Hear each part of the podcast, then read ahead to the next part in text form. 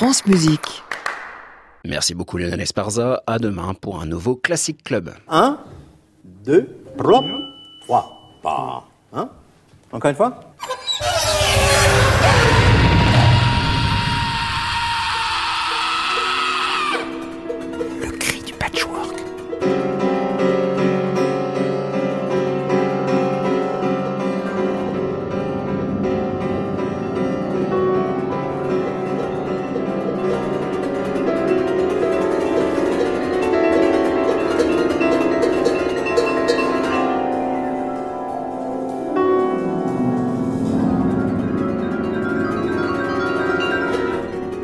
Chers écoutants, bienvenue dans le Cri du Patchwork, une émission qui déboulonne les esgourdes. Nouvelle étape ce soir dans notre thématique du mois, les masses. Et après avoir parlé de la place de l'individu au sein du gamelan indonésien la semaine dernière, nous serons ce soir en compagnie de Baptiste Bouquin, membre fondateur de Surnatural Orchestra, un ensemble de musiciens improvisateurs qui cherchent sans cesse à questionner la forme du concert et de la représentation de leur musique. Exactement comme dans leur dernière création, Tall Man, qui sera donnée ce vendredi 15 mars au théâtre L'Échangeur à Bagnolet, en Seine-Saint-Denis. Le Surnatural Orchestra ou comment créer un corps collectif dans cette époque du tout individuel. Bien entendu, on retrouve en fin d'émission les portraits sonores d'Antoine Berland, des petites choses précieuses de gens chantant et trébuchant. Et comme chaque mardi, un son qui gronde.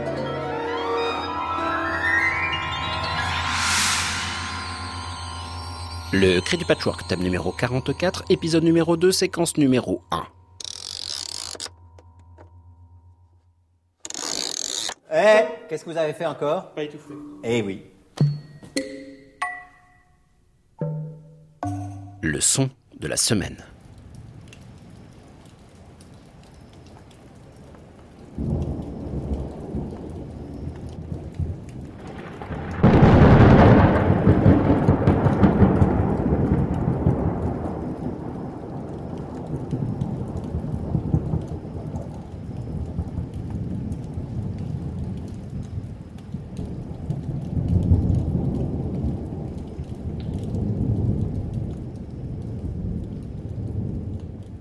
L'orage. En lorsqu'il est aussi singulier que celui que l'on vient d'entendre avec ses soubresauts et ses échos. Quoi qu'il en soit, un orage est à chaque fois un événement. Tout le monde s'arrête pour au moins regarder dans le ciel et puis tendre l'oreille. L'orage nous fait nous sentir tout petits. On est peu de choses, hein Le son de l'orage a tout de l'objet sonore effrayant. Grondement, roulement, explosion, craque tonitruant, écho grommelant, etc., etc. L'orage est déjà en soi un catalogue de physionomies sonores très variées. Le compositeur Francis Beyer a ainsi monté plusieurs orages différents dans sa proposition numéro 8 pour son concret. Il crée alors une forme de paysage sonore totalement imaginaire, un espace naturel recomposé.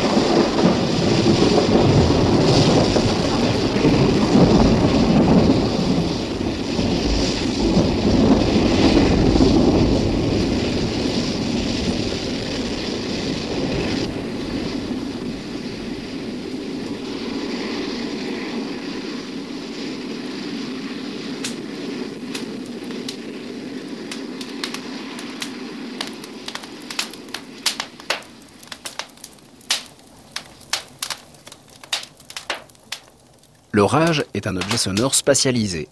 Ça paraît bête de dire cela, mais c'est vrai que l'orage, par sa diffusion acoustique, n'est pas un objet sonore que l'on peut viser avec les oreilles.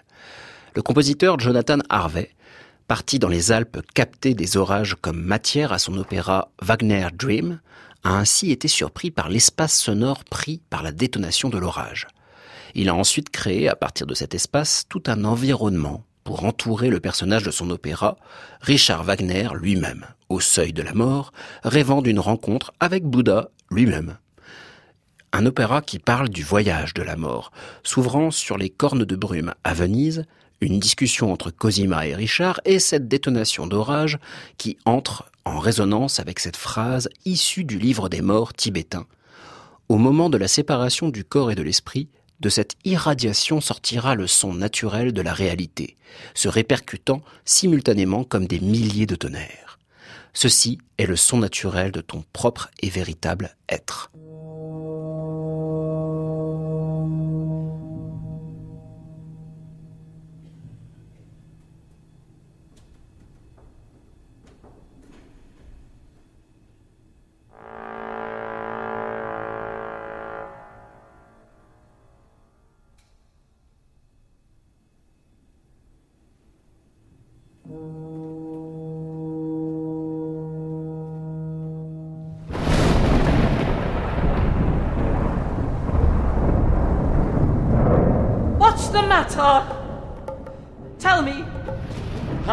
Times do I have to tell you I don't want any visitors?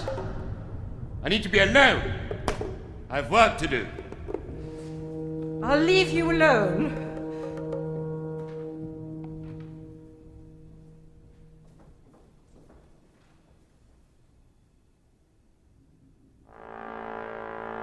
You want your lunch to be served here?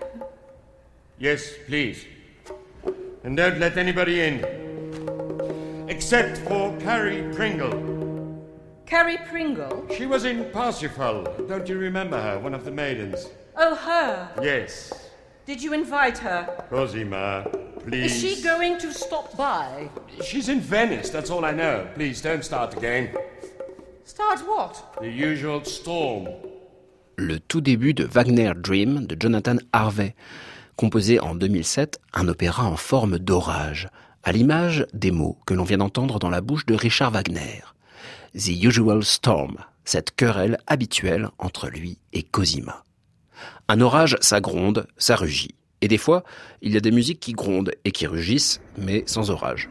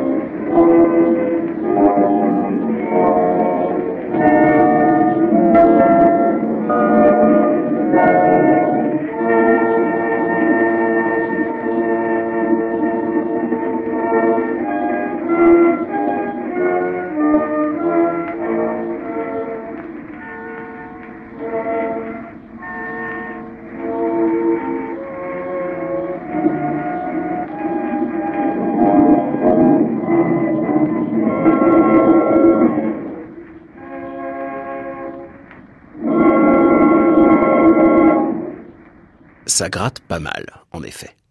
Un enregistrement historique de Corale, une pièce des frères Russolo, Antonio et Luigi, mettant en scène un petit ensemble instrumental et les fameux Intona Rumori de Luigi Russolo, des boîtes à bruit directement imaginées à partir de son manifeste futuriste de 1913, L'art des bruits. Dans Corale, évidemment, il n'est pas question d'orage ou de tonnerre, mais la part d'aléatoire des interventions des bruits qui roulent, grondent et font... Eh bien moi, ça me fait penser à un orage qui sourd au lointain, même si ce n'est absolument pas le projet. Alors que dans cet extrait qui suit, oui, le projet est on ne peut plus clair. C'est dans le titre, Sous le tonnerre et la foudre.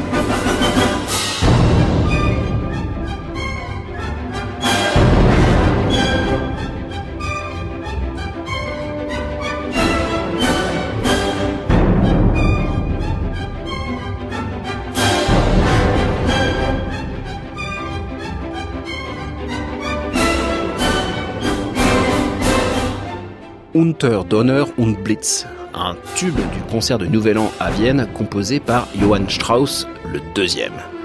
Avec des roulements de timbales grondant méchamment et ces éclairs de cymbales et grosses caisses qui peuvent soit être tout à fait bluffants ou tout à fait pompiers, ça dépend de la version.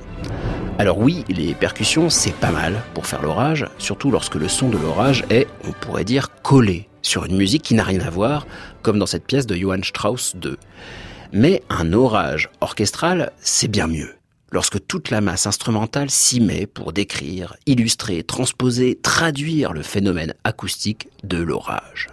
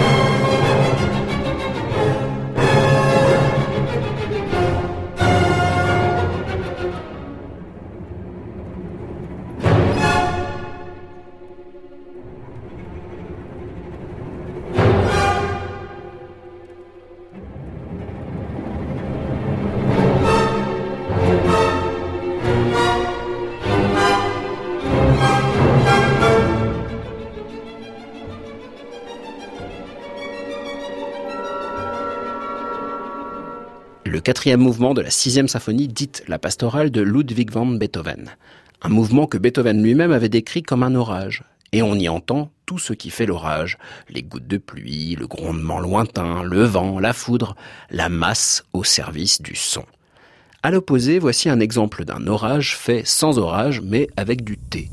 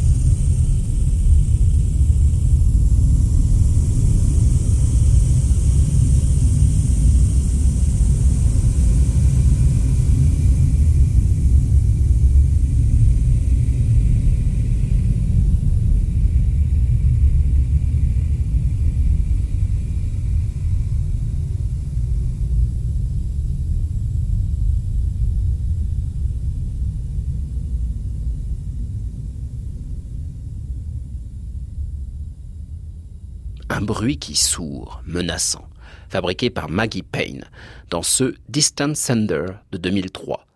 La compositrice parle ainsi de cette œuvre. Pour coller à l'image sonore d'un orage lointain en plein désert, j'avais l'intention d'utiliser les sons d'un four résonnant et de divers rubans adhésifs se déroulant lentement. Mais après avoir enregistré le four, j'ai fait bouillir de l'eau pour le thé et je n'ai pas pu résister à l'enregistrement des motifs sonores qui ont émergé de la bouilloire. Comme quoi, on peut faire de l'orage avec plein de choses. Faut juste avoir de l'imagination. C'est le cas des sculptures de Len Lee, des objets kinétiques qui donnent vie à des formes acoustiques plus ou moins réalistes, mais qui parlent à notre imaginaire. Comme le Storm King, une sorte de plaque à tonnerre, c'est-à-dire une plaque de métal souple actionnée par un moteur qui finit par entretenir une vibration continue et anarchique du métal, créant ce drôle de grondement venu de nulle part.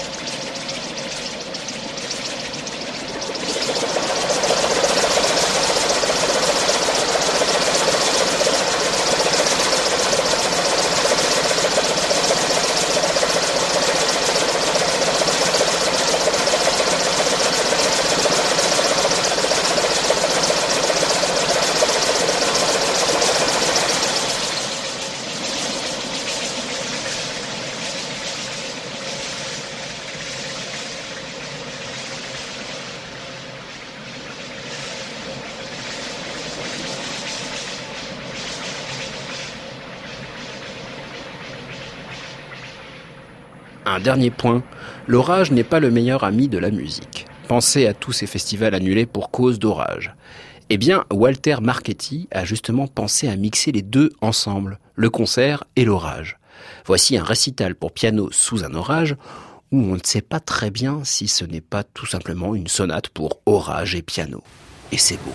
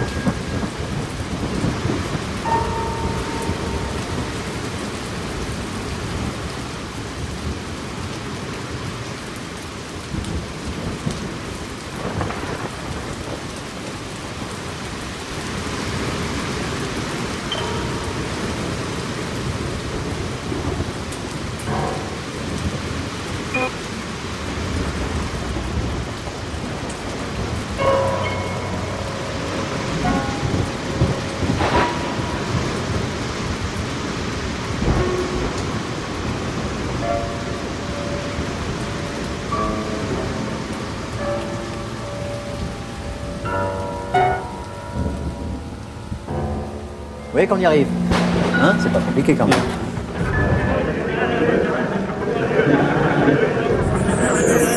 France Musique. Le cri du patchwork, Clément Lebrun. Baptiste Bouquin, bonjour.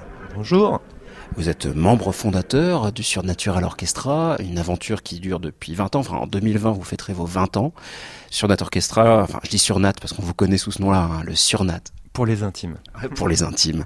On a l'impression, en tout cas, en vous écoutant le Surnaturel Orchestra avec votre répertoire, que tout votre public est un peu intime avec votre répertoire. On va voir comment, comment vous incluez justement le public de plus en plus avec cette nouvelle création Tollman qui date de novembre dernier, créée au Nouveau Théâtre de Montreuil et qui sera repris très prochainement au Théâtre de l'Échangeur, où nous sommes d'ailleurs actuellement, au Théâtre de l'Échangeur à Bagnolet, le 15 mars prochain. Euh, donc un spectacle qui pose la question du spectacle et de la place du surnat. Mais on va revenir peut-être sur cette histoire de 20 ans, une histoire qui part de la musique improvisée, du jazz, parce que vous étiez tous des musiciens venus de là, et cette idée de faire un grand ensemble. C'était une volonté euh, de plein d'individus ou bien c'est venu d'une personne? C'est venu d'un petit groupe euh, de personnes qui avaient commencé une, euh, aventure en Belgique avec le Gang B Brass Band et, des musiciens belges, Pierre Vaiana. Ça s'appelait Azeto Orchestra et voilà, donc ils ont commencé cette expérience en étant complètement enthousiastes dans le fait d'être très nombreux et de jouer de la musique ouverte. Et ils sont revenus à Paris en se disant allez, on, appelle tous ceux qu'on connaît et on monte un truc. Puis voilà, on s'est tous réunis à une répète et puis ça a commencé comme ça et puis ça fait 20 ans que ça dure. 20 ans et plusieurs disques, plusieurs, on voit vraiment une évolution du répertoire et puis une évolution des formats. On va en parler justement des formats de spectacles, de concerts. Pour vous, de questionner justement le groupe, c'est aussi quelque part un manque pour un musicien parce que souvent on joue en quartet, en quintette, en trio. Tout d'un coup, de se mettre à plusieurs, c'était questionner l'écriture, questionner l'improvisation, euh, questionner le collectif je crois qu'au début, c'était vraiment euh, le, juste la joie d'être dans cette masse de sons. Je crois qu'il y a quelque chose, euh, moi en tout cas, c'est quelque chose que j'ai toujours euh, aimé. mes premières expériences de, de, musicien en big band, voilà. Donc on est, on est, on est d'un coup très nombreux, on est noyé dans le son et y a, je crois qu'il y a une jouissance particulière à ça. Et puis voilà, sur Nat, c'est commencé un peu comme une fanfare, quoi. C'est-à-dire on a fait deux trois répètes, monté des morceaux, et puis au bout de trois répètes, pof dans la rue, on joue.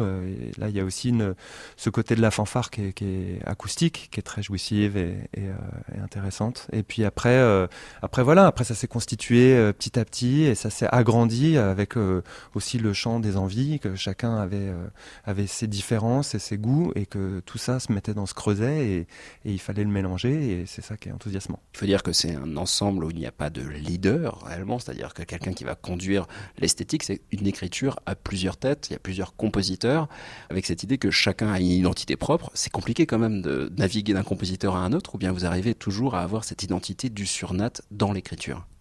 Bah, l'identité, elle s'est faite comme ça, elle s'est faite par euh, l'adjonction de, de, tous les univers, et puis euh, finalement, euh, ça s'est toujours fait un peu sans trop y réfléchir. Et puis après coup, on se disait ah bah tiens, en fait, ça c'est notre c'est notre patte quoi.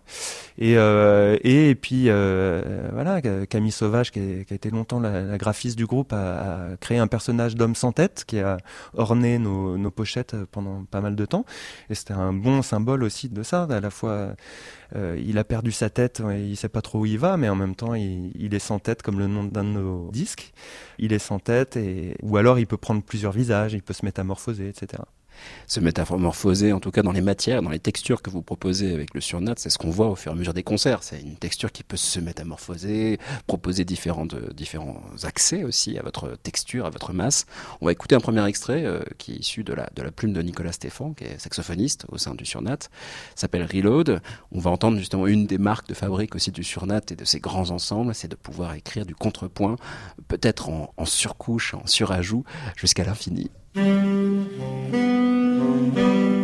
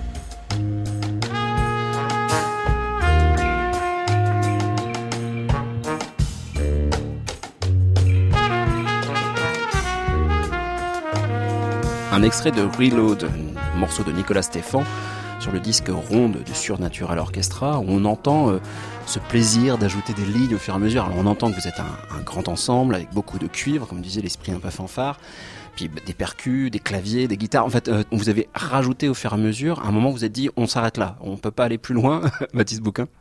Ben, en fait, non, ça, s'est fait comme ça. Il y a, eu, euh, dès le premier jour, il y avait peut-être 25 personnes. Au bout de trois répètes, les crémages euh, traditionnels, euh, il en restait 18, et puis euh, 18-19, et puis on a oscillé. il y a toujours eu une personne qui est arrivée pour remplacer une autre, et- etc. On est resté toujours euh, 18-19, et c'est, resté comme ça. Et dans l'écriture qu'on vient d'écouter de Nicolas Stéphan, qui est un peu une de ses marques de fabrique, pour vous, il y avait une manière de dire aussi, voilà, on peut écrire du contrepoint actuellement, avec cette esthétique des musiques improvisées, cette manière d'écrire aussi un peu dans le jazz français, dans ces contrepoints, avec ces intervalles assez distendus. C'est une manière de dire, oui, on a à mi- militer pour une musique complexe, mais accessible. Baptiste Bouquin. Ouais, je crois que c'est ça. On s'en l'a pas formalisé comme ça au début, mais le- l'ensemble de nos envies et des personnes qu'on était à ce moment-là nous a amené là assez rapidement, c'est-à-dire une musique à la fois euh, savante, exigeante et en même temps populaire et directe. Et donc on a, je crois que c'est quand même cette euh, entre deux qu'on a tiré le fil euh, jusqu'à aujourd'hui. C'est aussi euh, les conditions dans lesquelles on joue ces musiques-là, c'est-à-dire euh, par exemple pendant des années au studio de l'Ermitage, face à un public debout, euh, donc euh, c'est un public qu'on peut pas endormir, qu'il faut, s'il a des fourmis dans les jambes, il faut qu'il puisse danser aussi à un moment ou un autre de notre musique. Donc voilà, c'était pas des exigences, c'était pas un, un programme, c'était pas un projet, mais quand même ça nous tenait dans une ligne. Et euh, pour nous même dans le dans l'orchestre, le fait de de jouer cette musique euh, debout et pas assis comme le jouerait un, un- traditionnellement un, un- big band, c'était important de ne pas jouer avec des partitions sur scène, donc d'incorporer, d'apprendre par cœur la musique et donc de pouvoir la, la, la triturer. Et puis après, dans ce moment du concert, euh, finalement par rapport à l'écriture, euh, la double exigence c'était à la fois d'avoir envie de, textures euh, de jazz contemporain ou de choses qui nous plaisaient, et puis en même temps euh, qu'il y ait aussi une certaine immédiateté, qu'on puisse aussi ouvrir les structures, qu'il puisse y avoir des solos, qu'on puisse ne pas terminer un morceau, partir ailleurs. voilà, c'est ça qui a constitué notre musique. Et ce qu'il est advenu, c'est que finalement les, endroits d'ouverture de la musique, petit à petit, euh, se, sont transformés. Donc les, endroits d'improvisation, ils étaient dans les morceaux, mais ils ont migré vers euh, le concert. C'est-à-dire que au bout d'un moment, c'était pas tant les morceaux qu'on improvisait, mais le concert. Donc on avait un, tabou qu'on a toujours euh, quand on est en concert, c'est-à-dire il n'y a pas de set list, il n'y a pas de, liste de morceaux, et il y a des signes pour chaque morceau. Donc on vient annoncer le morceau d'après. Et donc on peut naviguer comme ça. euh, Il y a même des signes pour des parties de morceaux, donc on peut créer des, portes secrètes d'un morceau à un autre et, et que euh, une, partie improvisée nous emmène d'un morceau à l'autre. Alors pour faire ça, on a dès le début en fait euh, utilisé un- des signes d'improvisation dirigés. Et euh, on a découvert le travail de Walter Thompson, le sun painting. Et euh, c'était très intéressant pour nous, euh, justement pour des fois à la fois laisser de l'ouverture dans la musique et en même temps pouvoir avancer. Parce que bon, voilà, le danger quand on est 20, c'est que c'est que l'impro aussi, elle puisse être, elle devienne un peu stationnaire, qu'on sache pas trop où on aille et que ça reste un peu au même endroit où on, aimerait bien se dépêtrer mais on n'y arrive pas parce que personne n'arrive à prendre la décision. Voilà, donc ça permettait des fois de structurer les, des passages ouverts. Et euh, ça nous a énormément servi justement pour euh, faire cette forme de concert improvisé dans lequel on puisse aller euh, d'un bout écrit à un bout improvisé, et puis etc. Le sound painting a ça de particulier, comme vous dites, c'est qu'il y a quand même quelqu'un qui va guider à un moment. Donc il y a quelqu'un qui prend le lead à un certain moment pour dire où l'ensemble doit aller. Mais là, l'idée, c'était que tout le monde pouvait prendre le lead. Eh ben oui, c'est ça tout le paradoxe. C'est à, la fois on met des structures pour organiser le chaos, et puis en même temps on voit bien que la structure elle empêche le chaos d'exister. Donc il y a, quelque chose de contradictoire, et ça existe dans la tension de ces deux pôles. Alors effectivement, chez nous, euh, ce qui nous tient à cœur, c'est que et le symbole de l'homme sans tête, c'est pas finalement c'est pas vraiment qu'il a pas de tête, mais c'est que ça, ça peut être interchangeable. Et donc euh, le, le lead, le, celui qui propose un, un embranchement, euh, un virage à 90 degrés, il peut changer. Et donc chacun se sent concerné par la musique parce qu'à chaque moment peut venir devant pour dire ah on va là. Et ça euh, c'est aussi ce qu'on a mis en place complètement dans, notre manière de, fonctionner, c'est-à-dire qu'évidemment euh, à 20 personnes, 18, 20, 22, ben forcément on est, on est une micro-société. Et donc bah, qu'est-ce qu'on fait, qu'est-ce qu'on décide, vers où on va? Quelle musique on fait, euh, tout ça, euh, toutes les choses matérielles aussi, euh, où est-ce qu'on répète, comment on prend les disponibilités ensemble. Bah, toute la, gestion d'un orchestre, elle reposait sur la responsabilité de chacun, et donc il fallait bien s'organiser, il faut bien s'organiser, et donc toute la question qui se repose sans cesse à nous tous, c'est comment on vit ensemble, quoi, comment on continue d'avancer ensemble. Je propose, Baptiste Bouquin, d'écouter un extrait d'un autre disque, Pluire, en 2012, avec Un défi cruel, qui est une forme d'improvisation, en tout cas de surajout d'improvisation sur une, sorte de canevas euh, déjà composé en Antonin Limari. Et euh, voici donc un extrait de, on pourrait dire, un sound painting à la Surnat Orchestra.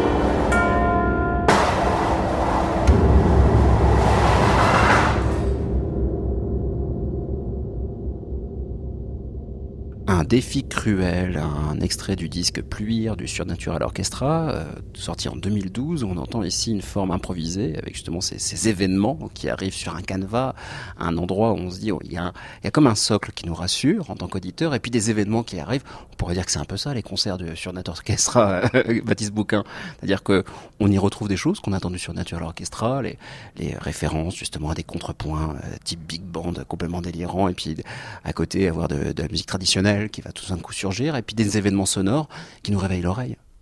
Ouais, je crois que c'est ça. Je crois qu'on a toujours cherché euh, la diversité, mais pas vraiment comme un projet, mais parce que ça, ça nous constituait, qu'on a, on a essayé de mettre tout ça ensemble. Et, effectivement, euh, par exemple, euh, dans le rapport à la danse du, public qui nous écoutait, il y a toujours eu quelque chose d'assez rigolo où les gens à la fois attendent le moment qu'ils dansent, qui se met en route, et puis en même temps ils se perdent dans des espèces de parenthèses, de digressions qui les fait partir ailleurs. Et je pense que pour le public, c'est ça que les gens viennent chercher dans notre musique. Vous parliez de danse, mais vous avez réussi à asseoir votre public aussi euh, sur Natural Orchestra, en particulier avec des projets qui tout d'un coup euh, sont devenus une forme spectacle, vraiment. Vous avez participé, euh, par exemple, à un ciné-concert, Profondo Rosso, et de la même manière, très récemment, puisque vous le tournez encore à Esquif, avec la compagnie Inextrémiste, une compagnie de, cirque, et là, avec Tolman, une nouvelle production de spectacle, sont des formes à chaque fois qui interroge votre place de musicien par rapport à la notion de, représentation en général, ou bien c'est vous vous dire, euh, ben finalement, déjà le concert est un spectacle en soi? Je crois qu'on est, on est rentré dans ces formes euh, mélangées par des envies et des rencontres. Donc euh, il y avait une grosse connexion avec le cirque par Antonin Lémarie qui a participé à beaucoup de spectacles et Boris Boublil aussi. Après, on avait aussi une envie de travailler avec euh, le cinéma. C'est vrai que dans notre musique, il y a, toujours eu une dimension comme ça, imagée, une, musique qui raconte, qui produit des images.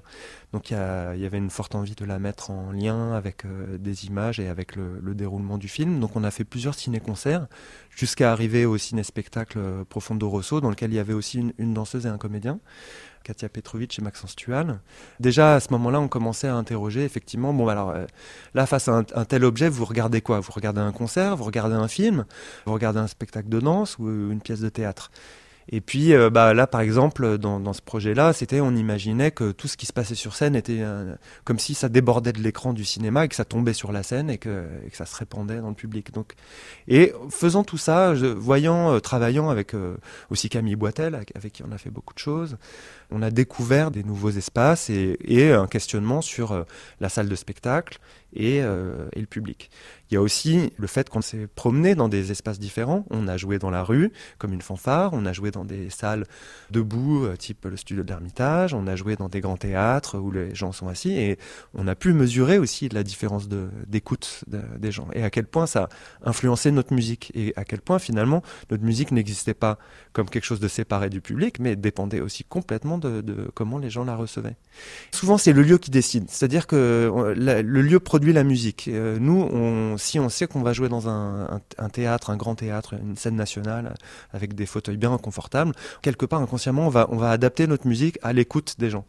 Et notre fantasme, ça serait que finalement, ça soit pas donné. Et que dans nous, le fait qu'on on sait euh, s'adapter à plusieurs euh, dispositifs comme ça, en fait, que les gens aient à choisir aussi leur écoute. Vous pensez vraiment que le public puisse participer à l'écriture du Surnaturel Orchestra, Baptiste Bouquin?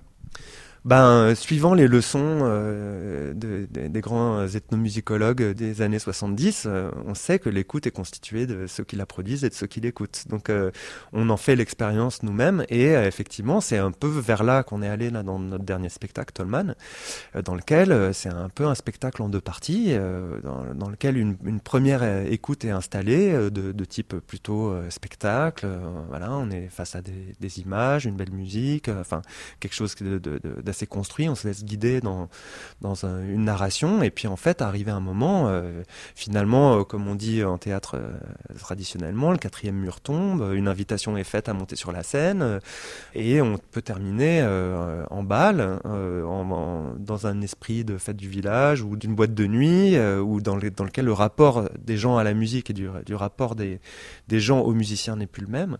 Et finalement, ça pose la question aux gens, oui, est-ce que je reste assis dans mon siège ou est-ce que je descends? Donc là, euh, concrètement, là, on l'a mis dans le dernier spectacle, on l'a mis vraiment en œuvre. Concrètement, les gens ont, à choisir. Tout ce que vous dites, Baptiste Bouquin, peut rentrer en résonance aussi avec le sujet de Tolman, avec ce grand personnage. Alors, ne va pas dévoiler évidemment le sujet complet, il faut venir voir le concert le 15 mars au Théâtre L'Échangeur à Bagnolet. Mais euh, il y a quand même cette idée quand même d'un investissement, d'une sorte de militantisme politique dans ce projet. C'est-à-dire, qu'est-ce qu'on est en tant qu'individu dans une masse sociale et puis même dans, au sein du spectacle? Oui, ça pose des questions qui sont dans l'air, euh, qu'on vit tous et euh, qui nous questionnent. Alors, ce spectacle a été euh, inventé et, écrit avant les Gilets jaunes, mais par exemple, dans tout ce qui se passe en ce moment, il y a quelque chose de, de l'ordre la question de l'organisation qui se pose très fort à nous. Euh, est-ce qu'il y a une nécessité de s'organiser euh, ou est-ce que, au contraire, il faut redescendre à des structures beaucoup plus euh, proches de nous et beaucoup plus petites dans lesquelles des choses horizontales puissent se passer? Donc, je pense qu'il y a une tension pour nous à cet endroit-là qu'on essaie de, mettre en œuvre aussi artistiquement et qu'on vit de manière organisationnelle et, aussi politiquement, on va dire, au niveau le plus proche de nous. Un petit extrait justement de Tolman où on entend l'individu euh, mélangé dans un groupe d'individus, parce qu'on va dire une masse là en l'occurrence, ce sont des individus côte à côte. Voici Race ou Race, une composition de Robin Finker.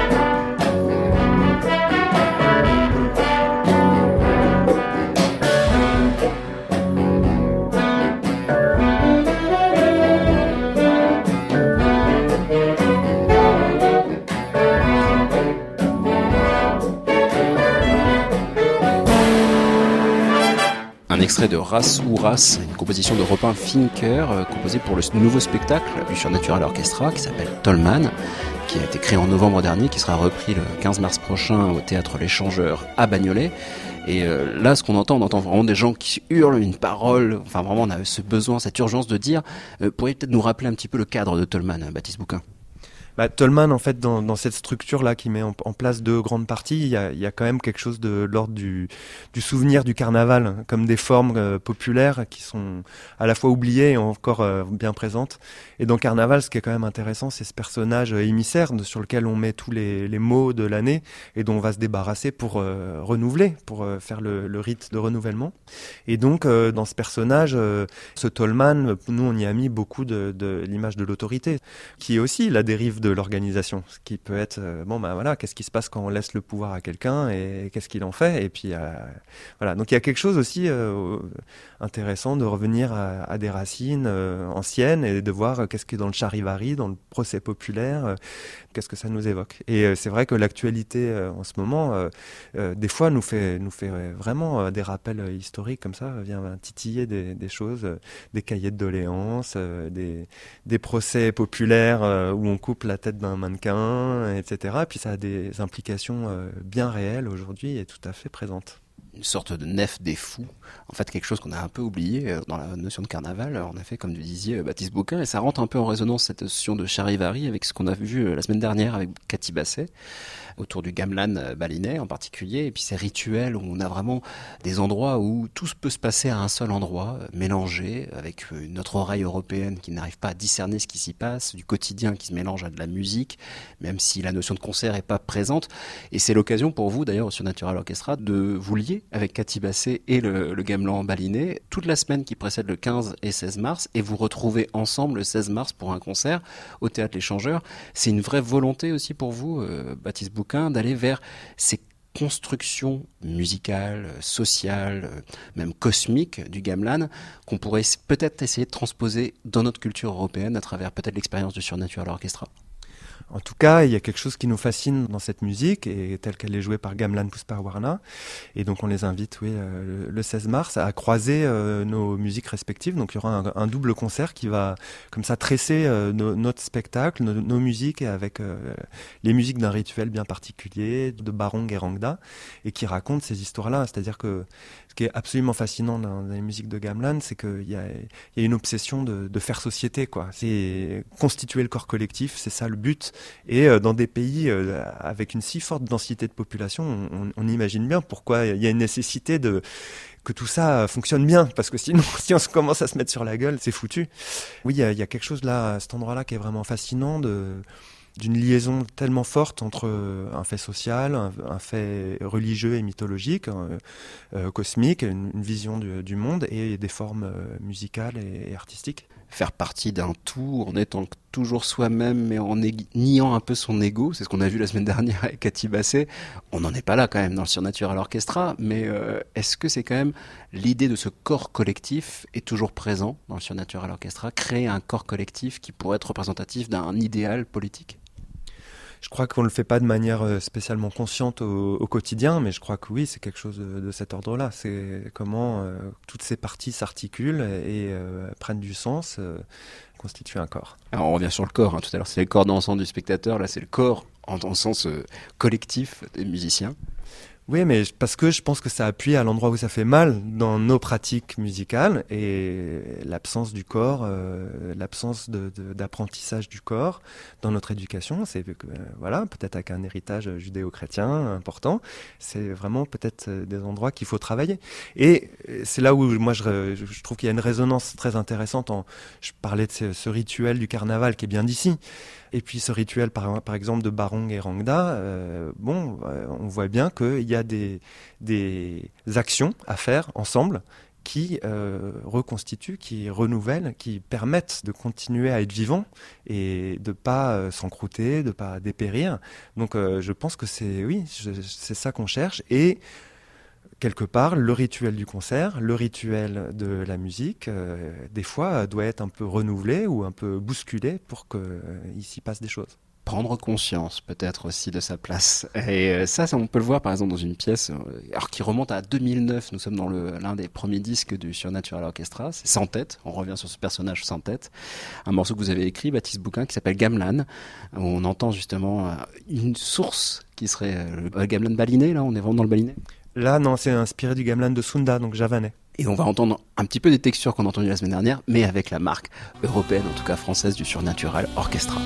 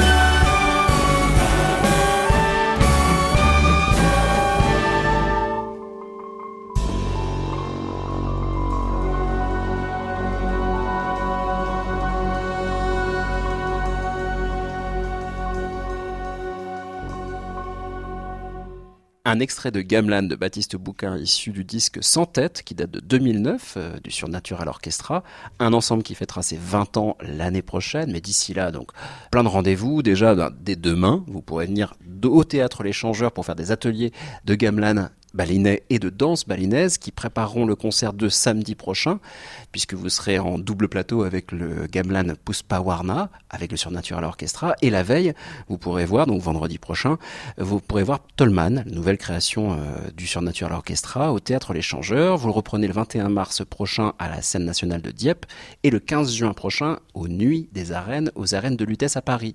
Mais aussi un autre spectacle qui s'appelle Esquif, avec euh, la compagnie Inextrémiste et Bazinga. Tout ça sera le 26 mars aux scènes du Jura, la commanderie, et 29 et 30 mars au théâtre Forum de Mérine en Suisse. Mais bon, je vous conseille d'aller voir sur le site parce que vidéo, concert, CD, tout ça, évidemment, pour pouvoir plonger dans l'univers assez inimitable du Surnatural Orchestra. Merci beaucoup Baptiste Bouquin et à très bientôt. Merci, au revoir. Et bonsoir Antoine Berland. Portrait sonore. Antoine Berland. Euh, faites un son aigu. Que pensez-vous de la musique? Musique, c'est ma vie. Bonjour. Dites bonjour. Bonjour. Portrait sonore numéro 1. Il y a toujours plus de possibles dans le réel que dans l'imaginaire. Mince, août 2011. Faites un son aigu. Faites un son grave. Beuh. Faites un son glissé. Faites un son libre. Oh Dites bonjour. Bonjour. Dites grave. Grave. Dites aigu. Aigu. Sifflez. Poussez un cri. Ah euh... Poussez deux cris. Ah Oh Poussez trois cris. Eh Ah Oh Poussez un long cri. Waouh, waouh, waouh Une citation ou un dicton. Euh, il y a toujours plus de possibles dans le réel que dans l'imaginaire. Et par l'imaginaire, on peut les trouver. C'est une citation de moi-même.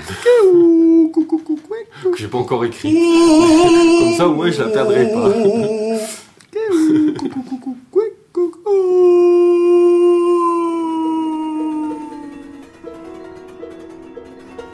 Fin de notre deuxième épisode du Cri du Patchwork sur les masses. Le Cri du Patchwork, c'est Perrine Minguilly aux commandes et à la réalisation, Valentin Carpentier à la préparation et à la recherche de son, et aujourd'hui à la technique Claire Levasseur.